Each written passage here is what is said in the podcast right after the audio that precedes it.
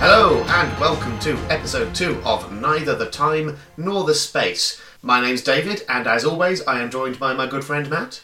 Hello there.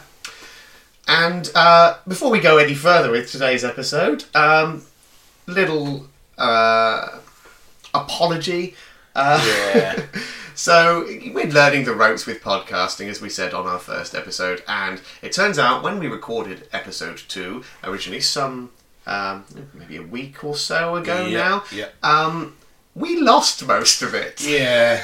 I think I was trying to cut corners with the audio and distorted the entire recording. Mm. Uh, pretty much, pretty much. Uh, we've got we had some salvageable stuff at the start, and that wasn't actually in, about um, the episode under discussion today, the end of the world. Um, what actually happened uh, was Matt surprised me. It turned out he had watched the um, uh, brand new at the time uh, series eleven trailer for Yep. uh, the upcoming series of Doctor Who, um, which. Is airing tomorrow as we Yep, record this. that's and- right, tomorrow oh night. my goodness me, I'm excited. Um, but are, are you going to be watching it? what do you think, Matt? Oh, right. See, I shan't be. Yeah, no, I. I I'll, I'll it save is- that for three years' time. no, it is literally impossible for me to, to, to hold off watching new Doctor Who for that long. Um, but. Uh, so what we're going to do, because that was an interesting discussion and all of that audio was salvageable, we're just going to drop that in uh, now, and then we're going to come back and talk about the end of the world um, for the second time for us. So um, apologies if it's a bit shorter and it's not maybe as fresh as we would have liked, but hopefully we'll still have interesting things to say about it second time round.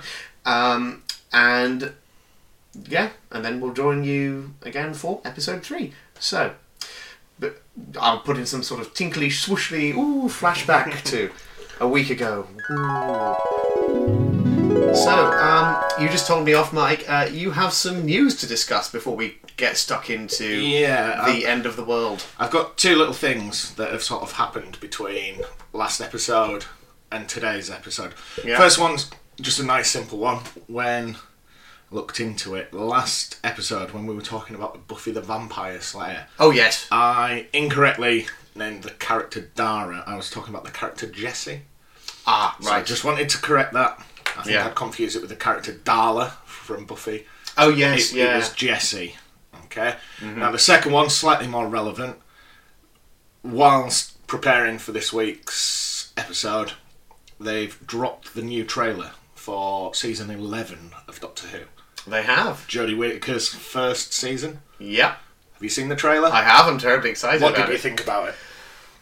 Ooh, okay, right. I have complex feelings on on this. Um, n- n- not of a misogynistic nature. You'll be pleased to hear, I'm sure. Mm-hmm. Yeah. Um, I'm very very happy um, with the choice of Jodie Whittaker. I think she's going to be smashing in the role. Um, however, not a big fan of the music choice in this trailer. Really? Now, Yeah. Mm-hmm. I, I'm going to say something that might surprise you here. I thought this trailer made the show look excellent. Well, you know what? I'm delighted The, to hear the, that. the trailer, it it did the job. That's you know, brilliant. if you told me this wasn't Doctor Who uh, and it was, you know, the next film coming out, Mm-hmm. I, I'd be going to see it. Fantastic. I mean, right. well, that's that's what they're aiming for. And I think in my notes I've put it looked like the Avengers with Bradley Walsh. Yeah, I mean, I will say uh, visually, uh, this season looks stunning. It really does. Um, they've really upped their game. Um, mm-hmm. you know, going going back to last week, the first episode of Doctor Who I've ever properly watched. Mm-hmm. This looks a million miles, yeah, but both better. And yeah. I mean, I mean, we've got to bear in mind that fir- this first series with Christopher Eccleston, they were working with quite a small budget, and, and um, it clearly shows that's yeah. not the case with Yeah. the new series. yeah, absolutely. And also, uh, w- 2005. That's pre HD. Like Yeah. it's actually it's going to be a little while before we hit I- our first I- I- HD I don't, episode. I don't really want to give any spoilers, but I think we're going to discuss the CGI graphics of episode two today. I think uh, I think That we might just come up. in it would be remiss conversation. of us not to. Um, but yeah, so yeah, that's my, my, the the music choice. Okay, W- the music choice with that Series Eleven trailer. If this makes any sense, I personally am not a fan of it at all.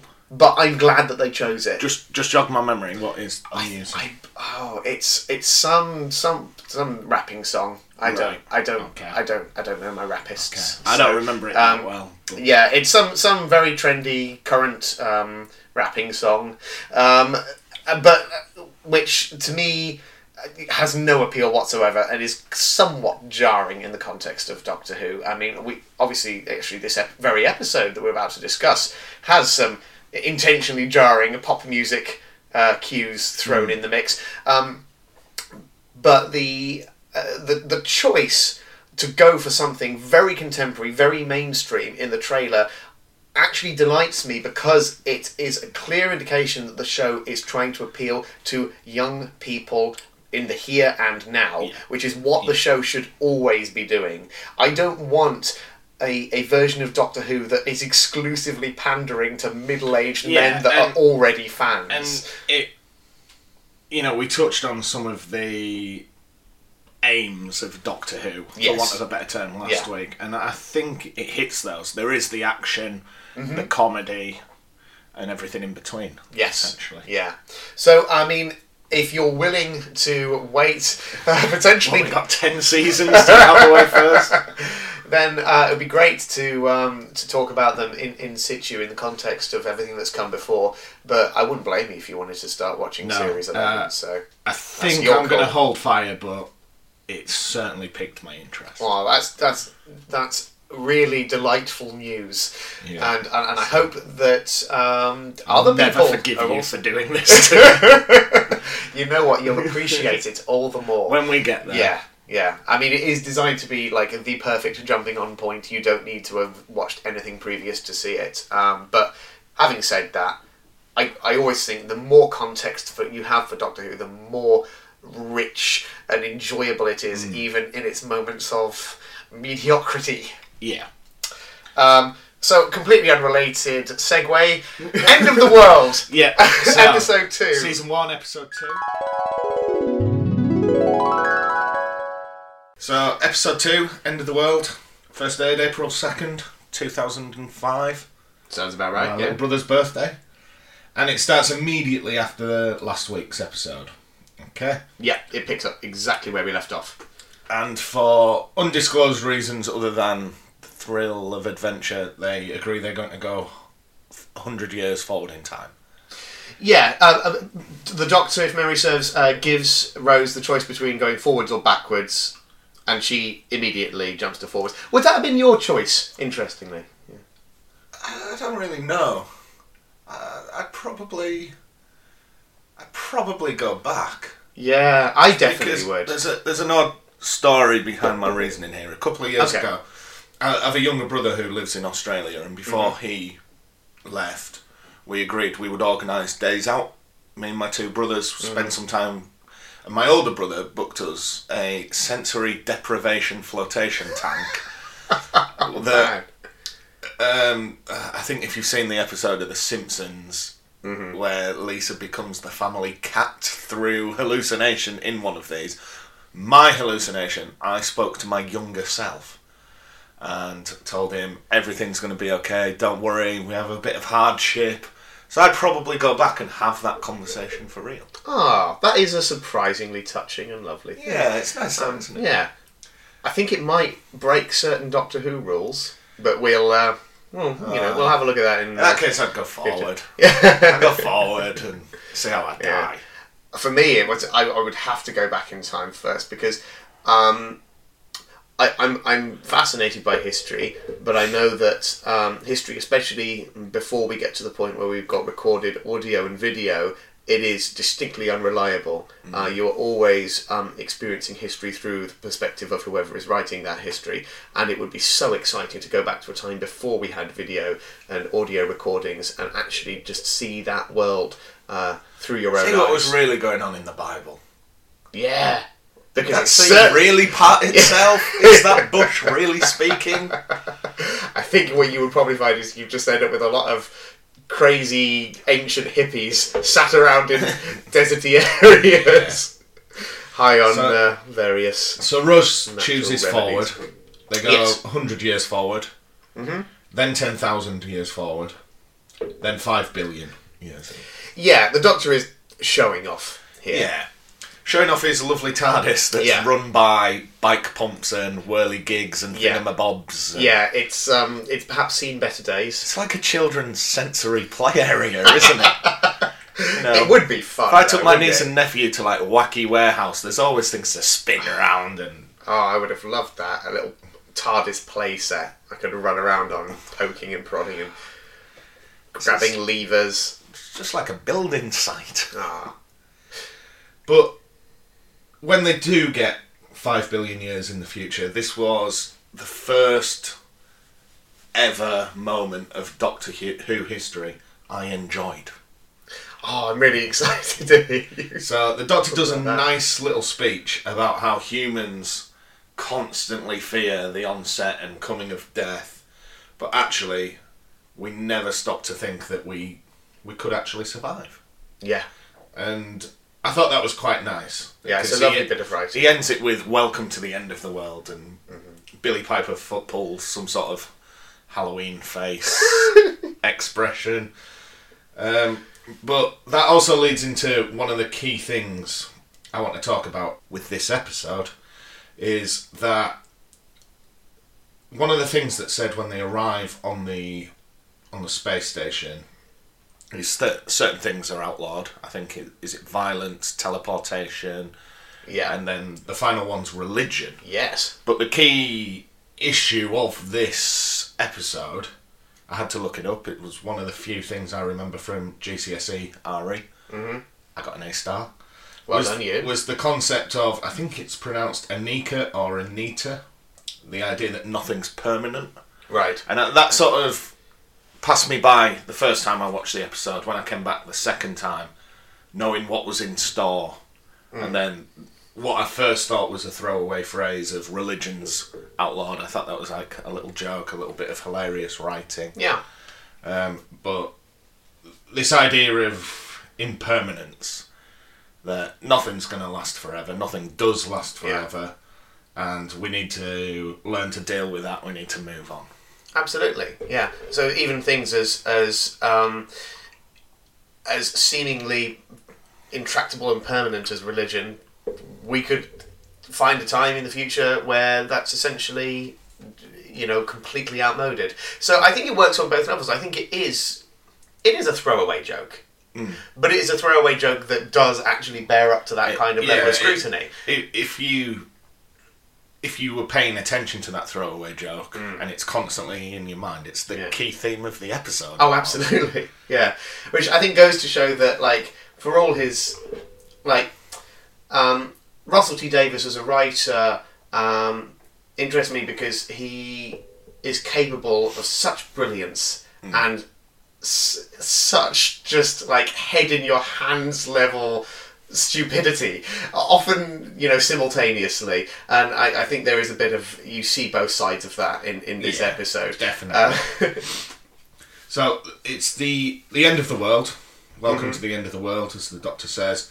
But currently, the world, as in planet Earth, is owned by the National Trust. Yeah, that's cute. I like that. Yeah, yeah, I'm all about that. I, I just like the British centricness of that. yeah yeah Um, that's that's one of those jokes i think might be lost around the world when Oh, we watch absolutely. american sitcoms and They're- you know we they're like- don't get the reference No, they're referencing Arby's and things Yeah, like that. I don't yeah. know what an Arby's But is. our our british sensibilities we prefer to talk about the national trust Yes, yes, indeed. and Very Uh, safe pair of hands for the Earth, I think.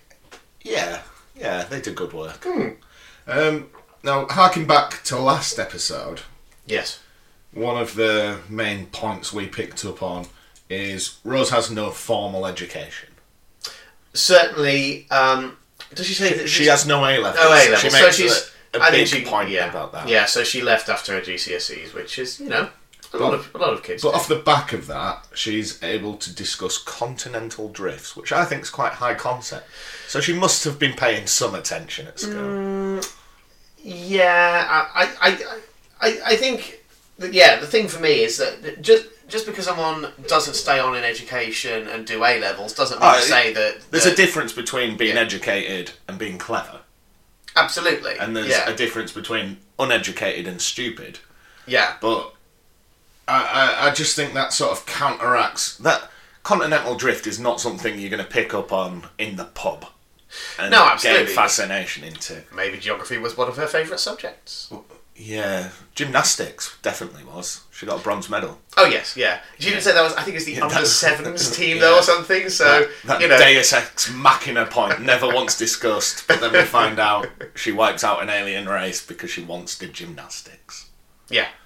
I mean, to, but I like that because Isn't um, Doctor Who great? I don't. I don't necessarily want to relitigate the last episode, No, but no, I think but I think we've made our feelings Okay. clear on that.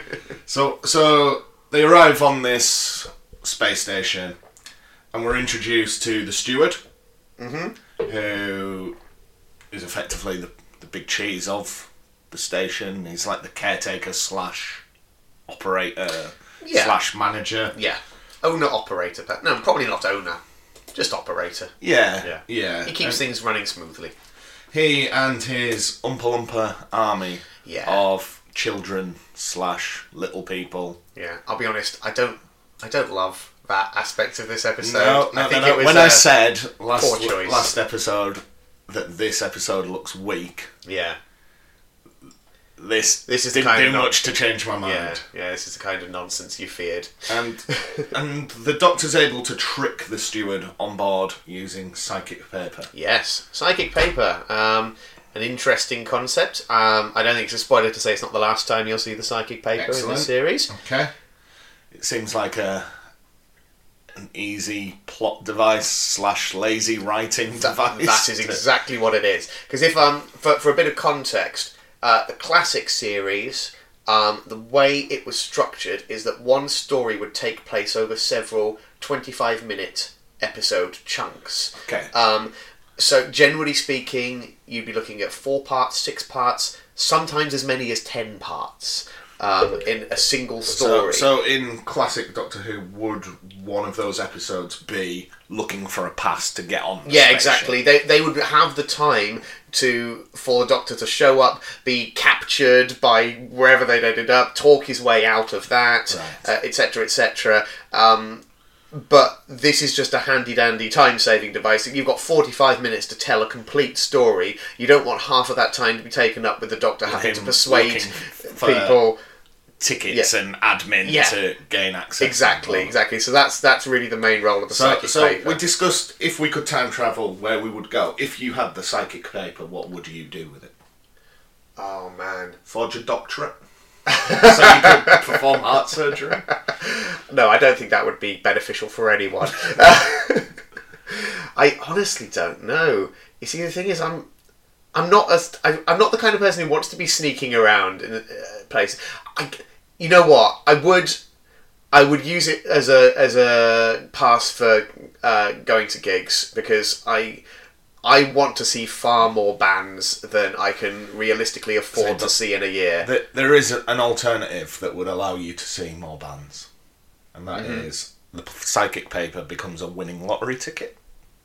You see, that is smart. Cash that in, you see all the bands you ever want to see. Yeah, yeah. People will come to see your band when you've got that degree of money. I think we, we, we are seeing a key difference between how our brains work. Yeah, absolutely, absolutely. You can see all the bands you ever want to see Mm-hmm. with psychic paper.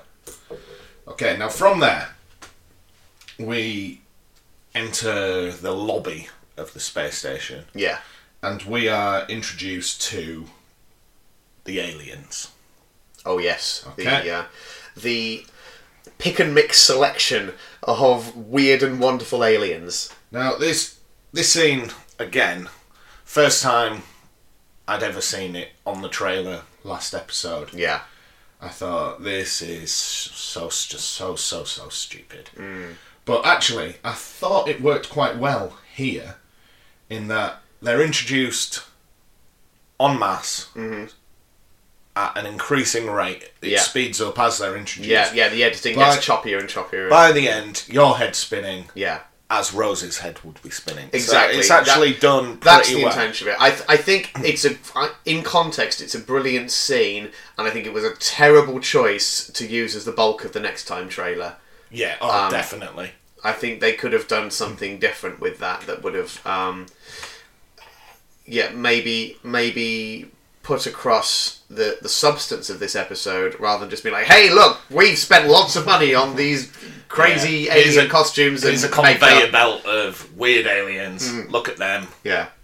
Though, can I take a moment to praise? Actually, I do love a lot of the design work and the the sheer level of effort and thought that has gone into all of these designs. For for in the majority of cases, very throwaway characters, ones that are Yeah. basically just extras in this And- episode. And I, th- I think if I was to sit down and you challenged me to draw 10 different aliens, Yeah, there would be a lot of overlap, and that isn't Yeah. the case here. yeah, a lot of just. I guess I'll just stick some more tentacles on this Yeah. one.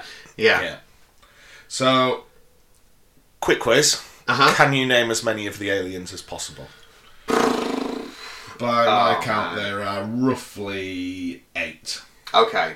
Um, right then. So Mox of Balhoun, obviously. Yeah. Um, My favourite of the aliens. yeah. Um, the face of Bo, Yep. the forest of Cheem, Correct. um, the appearance of the repeated meme, Correct. um, Lady Cassandra, Correct. um, and this is where it starts to get tricky because now we're getting into the ones that are just kind of flash up for a second and then disappear. Uh, I. Uh, no. I think Okay. that's it. I've, I've reached my limit there. so we have the brothers Hop Pylene, the inventors of hyperslip travel systems. Oh, yeah, yeah. We have Cal Spark Plug. How could I have forgotten Cal Spark Plug? Yeah. Literally does not feature for the rest of the episode. and Mr. and Mrs. Pacoon. Ah, You know, they sound Nice. like they should be running the local shop. they do, don't they? but they're like Like weird, horrible, horse faced mole people. okay. Do you have any favourites from the alien? I mean, uh, you've already mentioned Hox, Mox of Balhoun every time. Yeah. Yeah. Yeah. Oh. It's I, ridiculous. I was expecting him to be a little bit of a comedy character, almost Mm-hmm. like the little blue children Oompa Loompa people Yeah. are. But actually, he. I warmed to him quite quickly. Yeah. Well, he's a learned gentleman. I think I believe he's like a member of, s- of a solicitor's he firm or is. something like that. He's from the solicitors. Jolko and Jolko. Mm-hmm. So not interestingly, not even a named uh, partner in the solicitor's Yeah, firm, yeah. but yet has He- sufficient he- clout to, to It could come be to their this. own work experience. People just, people, you know, got better things to do. We'll Send send the kid. Yeah. But anyway, yeah, Mox about who little moon man, blue man floating around on a dish. What's not to like? And his gift. So each of the aliens are presenting one another with offerings. Yeah, is bodily fluid. He Yes. Spits at Rose. yeah, I thought that was a little bit like if we go back to last week where we had the bin burp. I thought that was a nice little cheap joke. Yeah. there.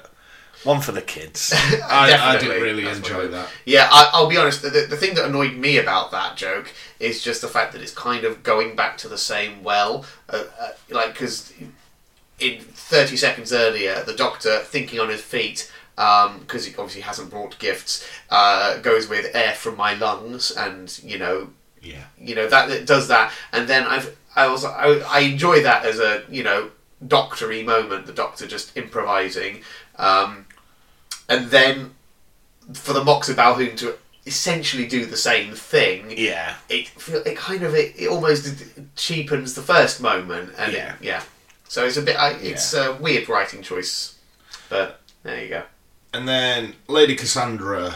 I, I'm not sure whether they're her gifts or her offerings. Offerings, or rather just artifacts from Earth. right She presents the last ever ostrich egg.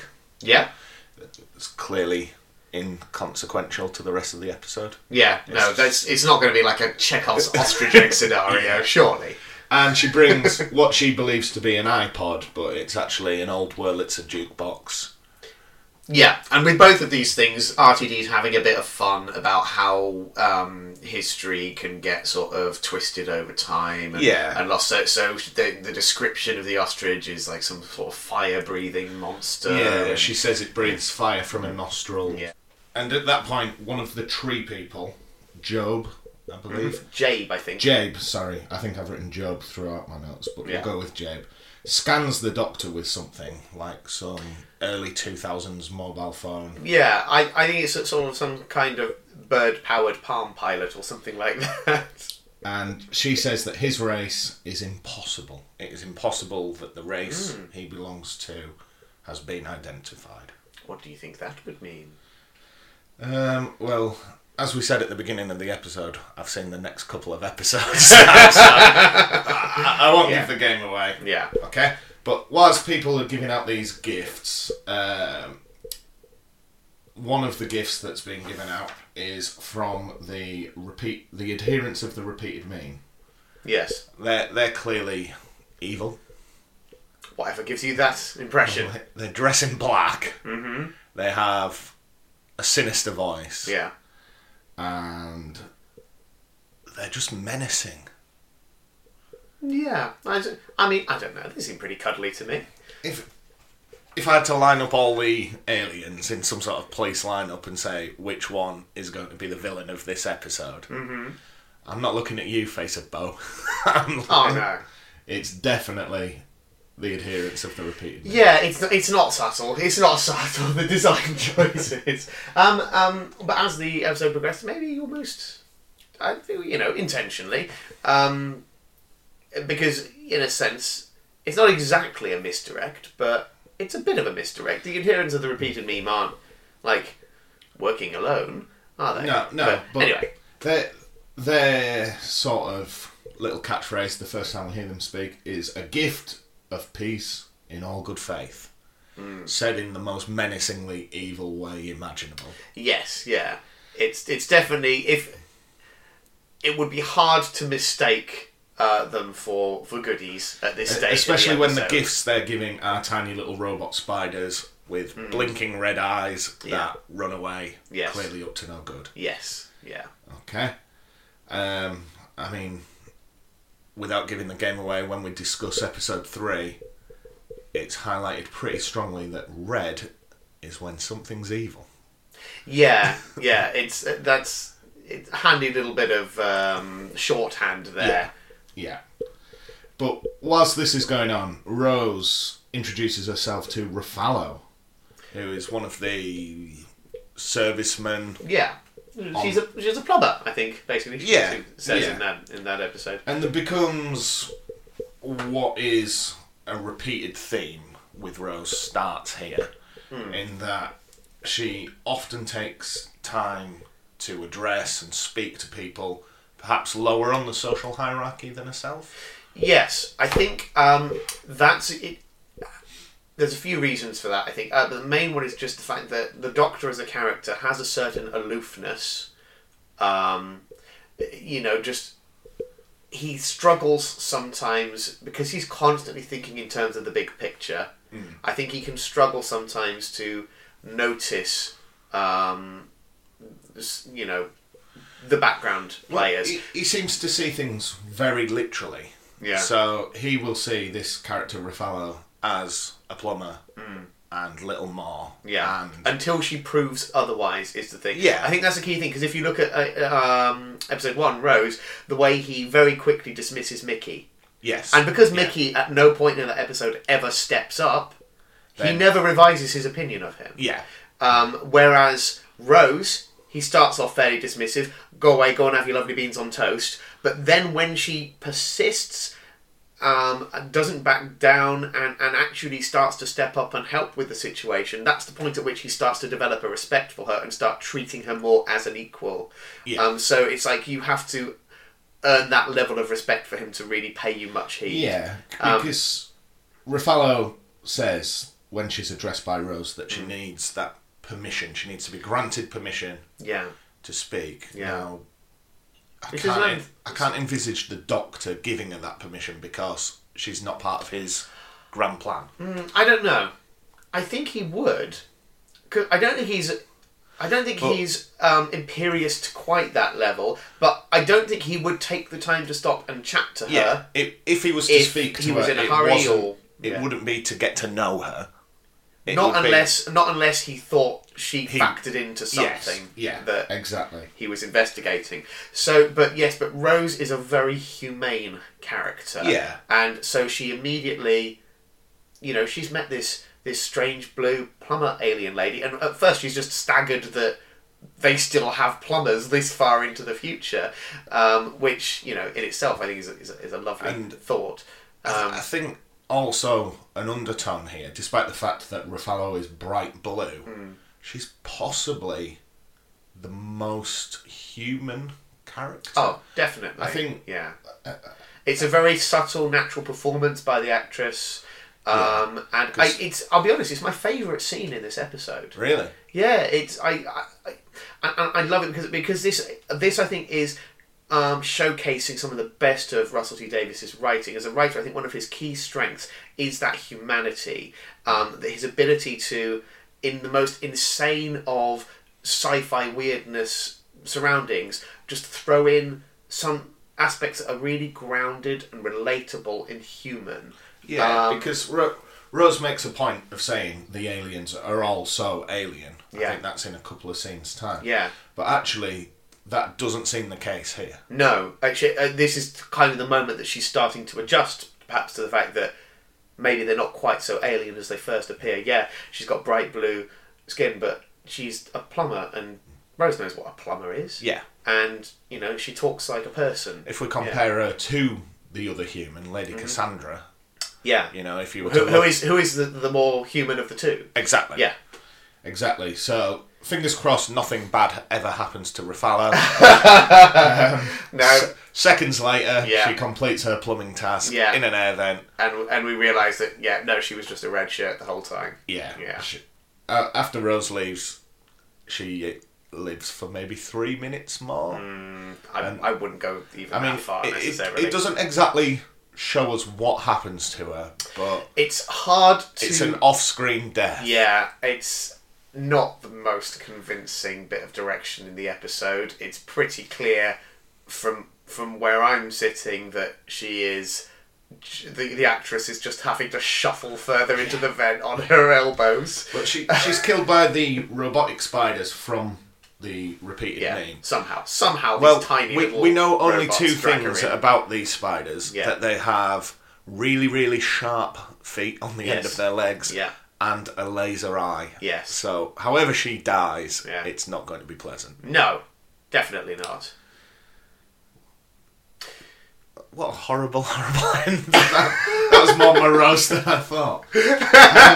Um, because once Rose has left her, it, she goes to speak to the doctor, and she She realizes at this point she's five billion years in the future with somebody she hardly knows. She knows very little about. Yeah. And this yeah. is probably the second scene of the episode that I really enjoyed. Yeah, it's it's her sort of sobering up moment, isn't it? She's been up until this point, she's been swept along by the sheer craziness of everything. Yeah. and she's finally taking a moment to step back and think, "Oh, what am I doing here? Yeah. What what have I done?" Yeah. yeah, Yeah. And the doctor, he gives this really nice speech about, you know, it doesn't really matter where he's from. Hmm. All that really matters is the here and now, Yeah. what we're doing, Yeah. where we're going. And yeah, I like that. I like that bit. yeah. I mean, what if I- I think it's if you were you know someone who'd been traveling the universe for hundreds of years just kind of bumping around all over time it- well first you would have a very distorted understanding of time because you're experiencing it constantly in a non-linear fashion the only linearity is your own personal timeline Yeah. um, everyone else around you it's uh, uh, jumping around all over history and so yeah you would kind of try to just constantly be living in the moment because it's, it's your immediate surroundings that matter But uh, as we move on, again, without spoiling things Hmm. uh, for the next couple of episodes and the end of this episode, yeah as well as this impassioned speech about it doesn't matter where he's from, where he's from is clearly very important to him. Oh yes, absolutely, and important to us as viewers of the of the Yeah. series. Um, it's it's deflection. Yeah, It's um, I think it's it's something he's trying to tell himself as much as tell Rose. yeah. Um, so yeah, And at the end of this, he he acknowledges that Rose, you know, maybe doesn't feel the same way, and she's quite anchored to her home. So he fixes Rose's mobile phone so she can speak to her mum. Yeah. Now, this episode's running in real time, so although it's five billion years in the future, it's been about half an hour for Rose. Yeah. Um, and Rose's mum says, "Put a quid in the lottery syndicate." Harking back to my favourite character from episode one, Wilson. Wilson. Now, while, whilst we're Wilson. discussing timelines and the you know the distorted travel, Yeah. one thing I I quite enjoyed about this episode is from the initial meeting of all the aliens, the alarm system or the intercom for the space station says that the destruction of the Earth is going to happen in half an hour, Mm-hmm. and the rest of the episode runs in real time. Yeah. So constantly in the background, we're getting this countdown Yeah. towards the end of the Earth, which I quite enjoyed. I yeah, it's, it's an interesting conceit, and I don't think it's something I picked up on. Certainly not the first time I watched think. No, it. no, it wasn't no. something I was it vaguely was only- aware of. It but- Hmm. was only when I'd looked into the episode after watching it that that was picked up on, and Yeah. then when I watched it that second time, I was quite mindful of it because it it is obvious the end of the world is coming. Yeah, yeah. So it it sets it up quite Absolutely, nicely. it's a heck of a ticking clock to put in your episodes. the destruction of Earth. But while she speaks to her mum, and then following that conversation, Rose struggles with the fact that her mum is dead five billion years into the future. I mean, nothing lasts forever. That's sort of the theme of the episode, but Yeah. five billion years is a long time, and you Yeah. know, from episode one, we know her mum's not a, a young duckling. so, so, Yeah, I think I think that is just kind of there to underscore um, the fact that she's just she's still trying to wrap her head around Yeah. the whole concept Yeah. of time travel and uh, And then following this, going back to the robot spiders from the articulated meme, clearly the bad guys of this episode, yeah. we see the death of the steward. Oh yeah, I Okay, never even get to know his name. I think it's Stewart. Stuart, the is- steward. no, Stewart T. Stewart. um, and he dies in the most Blake Seven scene. Yeah, it's dumb. You know, It's just um, dumb. we I'm sure we'll discuss it when we get to the end of the episode, but the button to lower the solar filters and flood the space station with radiation is clearly highlighted Hmm. Yeah. and just on his desk. Yeah, just one button. And there's no code to input. Yeah. You press that button, Yeah. it's the kill switch. If you actually put your coffee mug down in Yeah, the wrong place, then you're just dooming yourself and everyone else aboard the ship. I, I mean, it's one of two key moments in this episode which do kind of take me out of it because I just think, who the fuck designed this space station? yeah. Like, what They they can build absolute chump was was given permission to to put in these kinds of features? they have the technology to create filters to block out sun's radiation and Yeah. sustain life in outer Fantastic space. technology. Yeah. Why make that optional? Yeah. Yeah. Exactly. it's it's like we don't we don't build cars where we can just at the push of a button like Like them explode. exactly that's not a useful feature Yeah. So, following this, Yes. or concurrent to this, whilst the steward is burnt to a crisp, yeah the Doctor and Rose are back in the key, the key room, this sort of lobby area, Yeah. back with the aliens. Doctor Who is speaking to Jabe, and he says that he was on the Titanic. yeah So, you know, if we go back to last episode, we see photos of him throughout history. yes yeah So that sort of places him in time. Mm-hmm. And at this point, Rose begins her discussion with Lady Cassandra. yes And there's something I'd just like to take two minutes to talk about. Okay. Because Lady Cassandra sort of expra- e- explains to Rose where humankind has gone between their two points in time. And she says, Humankind has touched every star and bred with other species. yeah Okay? I, I, I totally get that. yeah Now, some of the people in this room are walking, talking, human shaped trees. yes Do we need to do the maths on this? Or in in in Russell T Davis's vision of the future, humans have fucked trees. Yeah. That is a thing that's happened. Right.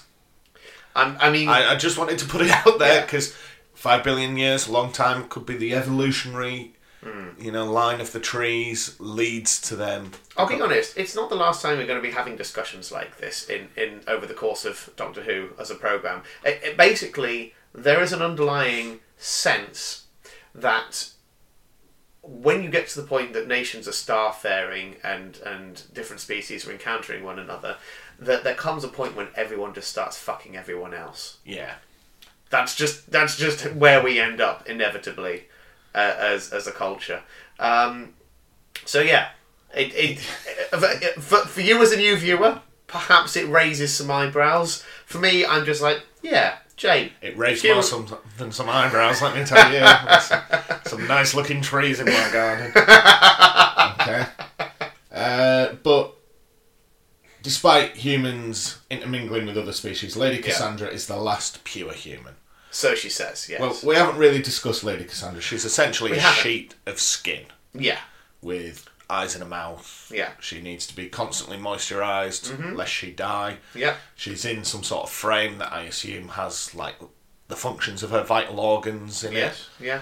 Uh, Played by I think the first notable guest star in the history Yeah, of so modern we series. want to make her. Yeah, who may, maybe not, not a, you know, not an A-lister in terms of you know Hollywood or whatever, but certainly for British audiences, a a a known Yeah. quantity. and I, I think she Yeah. does. Good work here. I Yeah. think Lady Cassandra is designed to be dislikable, Oh, absolutely. and she is immediately. yeah, And There's almost like a background notion about you know human vanity. I would say the Oh, very the definitely. very first thing she says is, "Look how thin I am." Yeah, and yeah. obviously she's like a sheet of paper. yeah. It's, So there's definitely so- a, a bit of sort of commentary and satire of, of like plastic surgery. Yeah.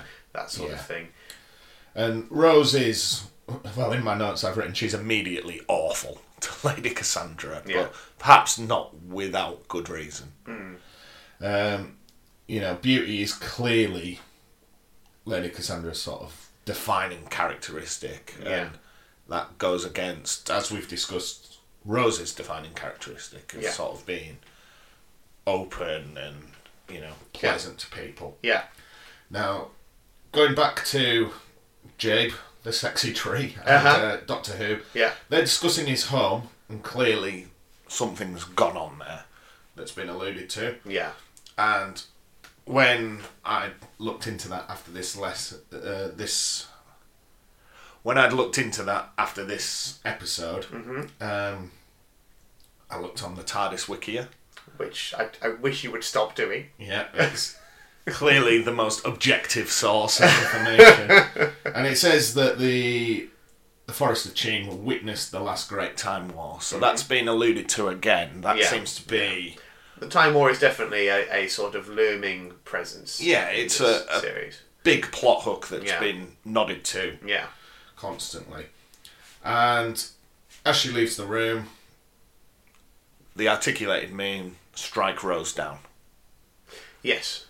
now a question I have is who invited them to this party?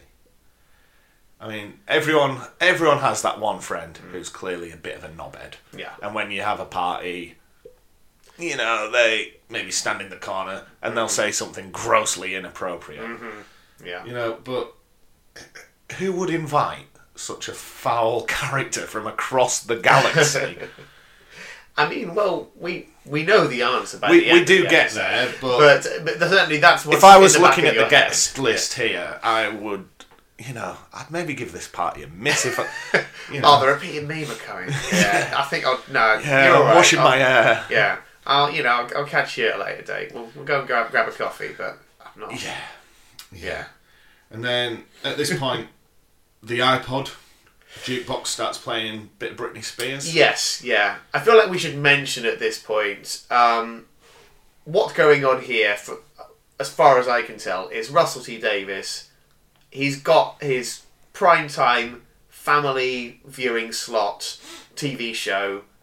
It's his first opportunity to really inflict his taste in music on the general population of Great Britain, um, which, as someone who is very passionate about music, I and is also you know an, a writer of sorts, um, something that I fully understand. Um, and you should probably be grateful that it was Russell T Davis and not me writing this series because if it was me, it probably would have been some horrific avant-garde jazz.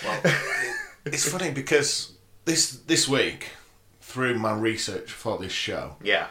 A lot of Doctor Who videos have begun appearing in my YouTube suggested. Oh yes, yeah. There is a f- there is a lot of Doctor Who on on YouTube. and I I, wa- I watched one this week actually because it was David Tennant who, you know, outside Doctor Who, I, I think is fantastic anyway. Yeah. Receiving, I think it was It was a Lifetime Achievement Award from the National Television Awards. It was something like that. Yeah. and I was sort of half paying attention, doing a couple of things Yeah. whilst it was playing. And there was this character speaking about uh, David Tennant, and I thought, I- I don't really like this person. Uh huh. Ten seconds later, name flashes up Russell T Davis. Oh, the the the, the um, lovely cuddly little Welshman that he Uh, is. He's yeah. a bit of an oddball. yeah. I mean, he's a I- writer. I, I mean, everyone's a bit of an oddball, but I just thought, "Wh- who's this character? I challenge you to look up a video, a, a- an interview of any writer of anything ever, and not come away with the impression that he's a bit of an oddball. I mean, you you've met me, you've known me for five years. I, I- I'm a strange I'm gonna man. make a note that I will. I'm just gonna Go on YouTube, I'll type Yeah. in Russell T Davies interview and Yeah. Mm. I'll watch the top link. We'll go from there. save it for save it for a while. Just Oh, Yeah. Um, you know, there could well be some serious spoilers in in such Ah, interviews. So okay. um, I would say, I mean, the Russell T Davies era does come to a close. It's not him who's been writing it for ten years at this point. So um, We'll get there. Take the rough with the smooth. yeah, So, well, whilst this is going on, yes, Rose has been hit by the repeated meme. Mm-hmm. She's put into what seems to be some sort of holding cell Yes. containment unit, yeah, and she's about to suffer the same fate as the steward. The Yeah. sun filters descend. yes, they do very very slowly and very uh, you know with the with the tannoy letting everyone know uh, That they're constantly. going up or down. Yeah, that that doesn't get graceful at all. Yeah. And going back to the fact whether Rose is clever or intelligent, she just starts looking directly at the sun at Mm-hmm. Yeah. close range. Yeah. So Yeah. she'll It's just- regret that when she's older. yeah, no, that just didn't. I can't now think about that and not think of that uh, photograph of Donald Trump during the solar eclipse, just staring, Staring at the directly sun. at the sun. yeah. Yeah. Well, he's Good- good job, he's America. formally educated. So, um, now, as a result of this, the doctor, you know, Comes to the rescue. Mm-hmm. and he summons the aliens to this large chamber. Yeah, Um, and only one of them is not seen there. The repeated me, yeah. notable by their absence. No, nothing suspicious going on there. Okay, until the doctor starts to solve the crime, put Yeah. the puzzles pieces together, Yeah, and he implicates the repeated me Yeah. in the shock of all shocks. yeah. Good, good job, Doctor. Yeah. Even better job is when he performs his trademark fighting move of Mm-hmm. ripping the arms off. you know, that's two episodes. Two episodes in a row, arms yeah. pulled off. Yeah. Okay. So, And I mean, uh, uh, I, I guess we we can talk about the fact because this is the second time talking about this episode. Sadly, we don't see him ripping Charles Dickens' arm off in the third episode, no. so that breaks the streak. But Yeah. you know, but it's only once he's pulled their arms off that he reveals he knows they weren't the bad guy anyway. So he's just Yes. done that in cold blood. I mean, cold, uh, elec- Whatever, cooling fluid. Yeah, Whatever they are. And he reveals Lady Cassandra to be the, true The- architect. yeah. the mastermind. yeah. Okay, now this is where The, the, the second most obviously evil character Yeah. in the episode. it, It's where the water gets muddy here. Yeah. Okay, so I'm going to allow you to explain Lady Cassandra's grand plan Oh God.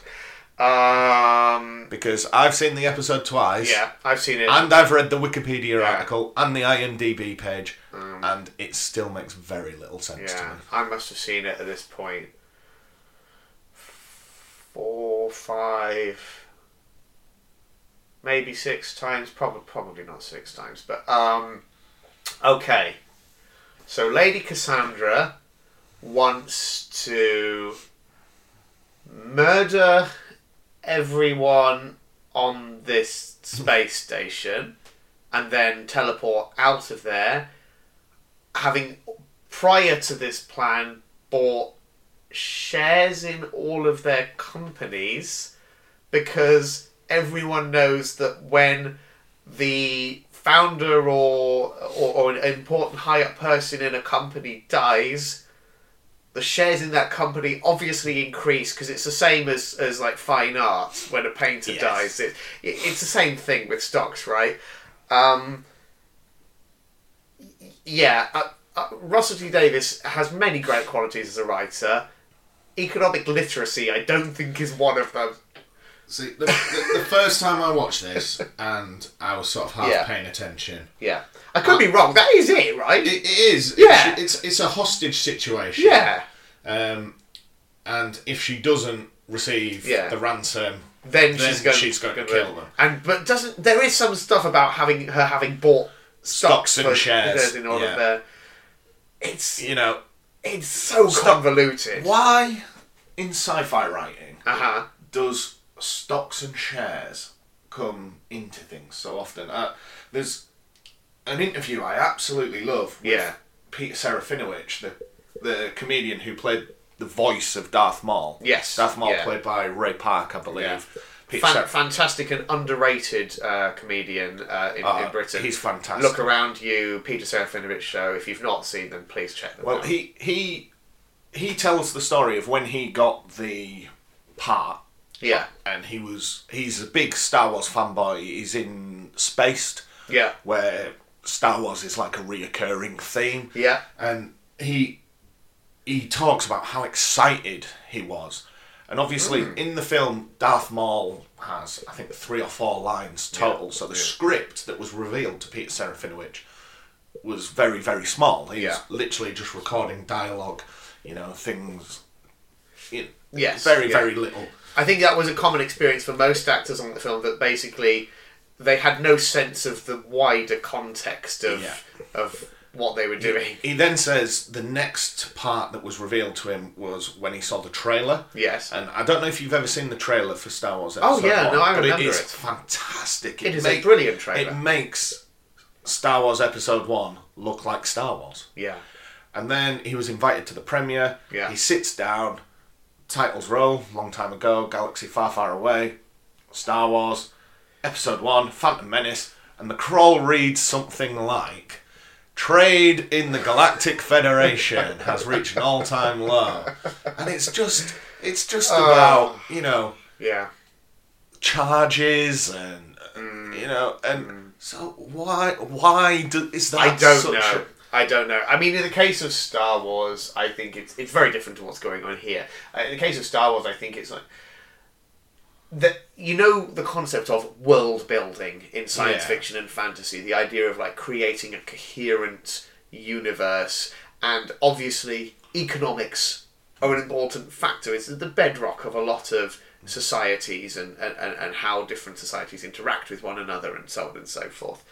Um, so there is a tendency for certain writers and creators who are building a world to spend a lot of time thinking about that stuff and how that underpins certain actions and how that will play into how the universe operates. The key mistake that they then make is that they think that that in itself is interesting enough Yeah. to be part of the narrative. that's it i mean i've I, I, I love Star Wars. I, I can't stress that enough. I've, I love the films. Yeah. I've read comics. I've read the books. Yeah. I've I- played I think the it's- video games. I think I've it's played the fine. role-playing games. it's it's okay. but never once in any of those fields of media Mm. have I had to sit down and fill in my tax return. Or you know, it, it's just not. It's It's not the good bit of Star Wars. No, it's, it's not the good bit of pretty much anything. Like, unless you actually want to tell a sort of um, capitalist Yeah, I'm- intrigue I'm story. not if you wa- want to do Wolf, Wolf of of Wall Wall Street, Street, but yeah. in space, fine, do that. But this is not. Star Wars is not the venue for that, nor is Doctor Who. Yeah. Uh, Right, we, we get we get sidelined with Star Wars there. Yeah. Okay. So probably not for the last time. it's the first time we hear the Doctor referred to as a Time Lord by Jabe. Yeah. I'm sure that's irrelevant. Yeah, that's never going to come And back that's again. because the Doctor and Jabe have separated from the group yeah. because Lady Cassandra has teleported away. Yes. All the solar filters are going to drop. Yeah. Everything on board is going to be incinerated. Yeah. So they're on their way to raise those shields. Now the button Okay. to drop the shield we've established is just on a desk. Yeah. Anyone can press that. The button to raise the shield is over a tiny gangway with perilous swinging blades of a fan Mm-hmm. constantly. Um, it's not great, is it? It's not great design. No, again, um, whoever designed this space station really ought to be fired immediately. Uh, the thing is, this scene was written in a post Galaxy Quest world. Yes. We had seen this this kind this particular trope brilliantly lampooned in that film. And I, I guarantee you Russell T Davis has seen Galaxy Quest. Yeah. And yet he still thought this will our, our minds went very different ways because I remember a very similar scene from Disney's Hercules where he's training Oh with yeah. Phil. Yeah. And as the solar panels are dropping, Yeah. Jabe gets incinerated. Yeah. So whereas we R.I.P. didn't see the we didn't see the steward's death, we quite Yeah. visibly see Jabe's. Yeah, hands just bursting into flame. Yeah, And then it's an unpleasant end for a tree. It's I I would say it's the worst possible way to go out as a tree. Like, at least I feel like Chipper? that's quick. At least yeah, I don't think that you, you know that's very quick. Or being just chopped down. Yeah. That would you know that that's equivalent I would say to you know guillotine or something like that. But being burnt alive, I mean, it's a horrible way for anyone to go. But it's- if you're, especially if you're a tree, right? Yeah. I'll have to ask them. Yeah. And as he reaches the final fan, Yeah. because Jabe's death was a sacrifice to slow the fans. Yeah. The Doctor gets to the final one, which is running at full speed, Mm-hmm. and I, I've put a big red star in my notes next to this because he pauses to maybe meditate, ready his thoughts. Not to go Uh-huh. back to Star Wars, but it reminds me of Obi Wan Kenobi's meditating before he fights Sure. Darth Maul, Yeah. and he's able to pass through Yeah. the fan. Yeah. So I'm unsure what is actually Oh, okay. happening here. So, I think on a on a, a um, meta level, what is happening here is that uh, a combination of bad writing, bad direction, and bad CGI are all coming together Right. to create a scene that is very hard to interpret. So My- we've just got to go with it. Yeah, my read of it. I, I was It's- ex- the only yeah. thing worse would be if they did the classic oldie timey saloon movie thing where Yeah. it just flashes up a text card that says, "By the way, the Doctor walked through the fan," and Yeah. then it just cuts to him the other. It may as well have. Yeah. Um, yeah, my read of it is just that he is kind of not maybe not like full on Jedi meditating, but he is kind of c- collecting his thoughts, attuning himself with the universe, maybe essentially seeing time slowing down time mentally for himself so that he can see the moment that he needs to pass through. But as I say, poor poor Christopher Eccleston stuck with that scene, stood on a green screen stage with by no means uh, one of the better directors that Doctor Who has had over its uh, over the years. Probably feeling a little bit lost at sea in that moment, doing the best he can. But he, he does pass through the fan. Yeah, He does, Pull the lever. yeah, and the solar panels the solar filter, sorry, yeah. come back up, Up they go. and he's able to resummon Lady Cassandra Yes. because she has a teleportation link with Yeah. the ostrich. Basically, yeah. It's, it, the idea is that a teleportation, which is one of the things which I think they said was banned Yes. um, on on the space station, um, it requ- which requires her to smuggle in this this link device. Which basically it is a f- um, fair enough concept that if you want to teleport from one place to another, you would need some kind of device at both ends. Both ends, yeah. So, um, but he, she teleports away. He v- quickly figures out, ah, it's in the ostrich edge, smashes it, and sonic screwdrivers it to reverse that process. Back she comes. Yeah. And when she does, she is summoned alone. Yes. And up until Without this point, her she's always moisturiser. had two people Yeah. constantly moisturising her skin. Yes. Yeah. And she begins to dry out. Yes. Okay, now Rose. Good foley work in that Yeah. moment. Yeah. Yeah. Rose extends sort of her interpersonal skills to Yeah. Lady Cassandra for the first time, doesn't Yes. want to see her die. Absolutely. For, for someone that he, she has had no time for, really, for the Yeah. whole thing, you know, famously Yeah. calling her bitchy trampoline at one point. Um, and, uh, but yeah, she, she is, again, this voice of um, humanity uh, telling the, go- the doctor that he should, you know, be merciful. Yeah. And But yet, the, the doctor then says, but everything has its time and everything dies. yeah, Just as Lady Cassandra sort of cracks and bursts. explodes. yeah, There was a lot of her, considering there wasn't very much of her to start Yeah, with. When she yeah. explodes, she gets everywhere. yeah. That's, yeah, the, the CGI department, I think, really went to town on that, Yeah. that moment. They were having a whale of a time. Well, well, that's- But again, one of, I would say, perhaps the goriest moment in the history of uh, New Who. I don't think they Certainly ever, of what I've seen. I don't think they ever go that far again. Well- and, and which makes it all the more jarring. But while, whilst we're talking CGI, Yeah. this episode, one of its purposes, one of its points was to exhibit what could be done with Doctor Who. Absolutely. I think yeah. the, st- the statistic I saw that w- was that this 45 minute episode had over 200, I think it's 216, I may be wrong on that, incidences of CGI graphics. I can believe that. Now, yeah. Mm-hmm. the movie Gladiator, award winning, Oscar award winning, Yeah. I think it's about three and a half hours long, Yeah. had only 100. Though to be fair to Gladiator, there weren't any space stations in it. No, no. and, by, and by no means am I saying this episode of Doctor Who is better than Gladiator. No.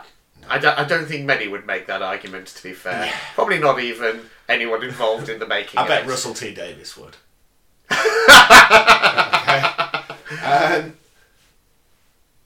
after she's died, Yeah. and Rose sort of begins speaking to the doctor, Yeah, and the countdown that we alluded to earlier Yes. had been going on in the background, yeah, and Rose had missed the end of the world. yeah. Could they not just go back in time five minutes in the TARDIS? You will, uh, in future episodes in this very series, I think we will address more of the mechanics and the limitations of um, time travel within the context of Doctor Who. Uh, certainly, the rules that they set up in this series. So, um, yeah. It's rather scattergun rather than laser accurate, is what. Um, well, we certainly know that the TARDIS is not the most reliable um, Yeah. of time machines. Um, but in addition to that, there are perhaps certain rules about going back on one's own timeline that uh, we will maybe get to in a future episode. And then following this is sort of the third and final point that Yeah. I enjoyed this episode Yeah, is the reconciliation almost because it seems in this episode the Doctor and Rose perhaps maybe grew apart slightly. They're yeah. And- I and- mean, Rose. Were, I think despite felt knowing each other for Yeah. twenty four hours. tops. Yeah, Rose certainly was put in the most danger that she's been in so far. Yeah. Um, you know, thought she was about to be burnt to a crisp on a space station billions of years in the future, which is a pretty traumatic thing to go through. Um, But the Doctor Yeah. Mm. finally reveals the Time War and the destruction of his planet, yeah, and it sort of goes against the point I've just given at the end of the episode. Yeah. But he could just go back in time and stop that. yeah. I mean, the thing about that though is um, it's Then called we'd the, have no show. and and also it's called the Time War. Yeah. who's to suggest that the, the events of that aren't are, are, are- take place in one linear way that that would be easy for someone to just pop back and fix it. Yeah. The very fact that it was it was a war primarily fought between. Um, Cause we, you know who the who the war was primarily between, right? Time Lords and the Daleks. Yeah, yeah. I, I had a feeling you'd already looked that up. So yeah, yeah. So you're talking about two time traveling um, ra- races there. So if you've got two races who have the ability to travel through time, having a war, time tra- adding It's just more who time goes- travel who into go- the mix is who not goes going to back fix earliest. it. Yeah, Um, and then my favourite thing to do Yeah. is to watch the trailer for the next episode. yeah. Which you really need to stop doing. Certainly when we get towards later series, and I, I, I will I will check, and I, there will be a hard cut off point at which I will no longer allow you to do that. So uh, at the end of last episode, I said Yeah. that the trailer made the coming episode look really stupid. Yeah, I think the trailer at the end of this episode actually makes the next episode look pretty good. yeah. You know, it's set in 1816. There's zombies and ghosts, and Bit of Dickens. Do, do they show Dickens in the trailer? I think they give a nod to it. Yeah, But I'm, I'm quite excited to see where this goes. yeah. I mean, I mean, we. uh, it's you no know, spoiler to say um, we've recorded the episode. yeah, you'll find out what Matt thinks about it in the next episode. Yeah. Yeah, um, but so far, so of of the two that you've seen at this point, Uh, which this, this, for me, is head and shoulders above episode one. which, which intri- intrigues me because um, I think Rose is the stronger of the two personally, um, for all its flaws. But uh, both both episodes are flawed. I think, different I think ways, One of the things, maybe why I preferred this one, was the episode Rose was a linear narrative, Yeah, whereas this one, despite having that same story structure, Hmm. had so many facets and aspects. yeah. You were, that you were following. there the was doc- something for everyone. Yeah, you're following the Doctor and Rose on slightly different paths through it, Yeah. and, uh, and and I do think Thim- Rose was doing a lot of heavy lifting in terms of setup, and this one was an opportunity for Russell T Davis to actually meditate on a theme more. Yeah.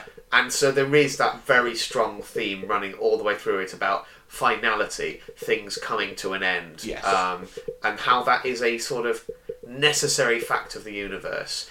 And it's especially interesting to think about that in the context of Doctor Who, a show that never ends, about a character that can never end. Um, What a lovely. Shall we just end things there? That was Yeah, a lovely we can little do. sign off. yeah, why not? Okay, well, thank you very much for listening, everyone. Um, I hope you'll join us again for um, episode three, which we will be discussing the Unquiet Dead, finding out what Matt thinks about it. And uh, yeah, until then, cheerio. Bye now.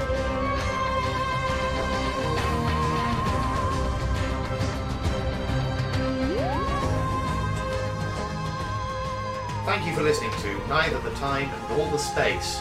Feel free to get in contact with us. Our email address is timenorspacepod at gmail.com. Alternatively, over Twitter, we are at timenorspacepod.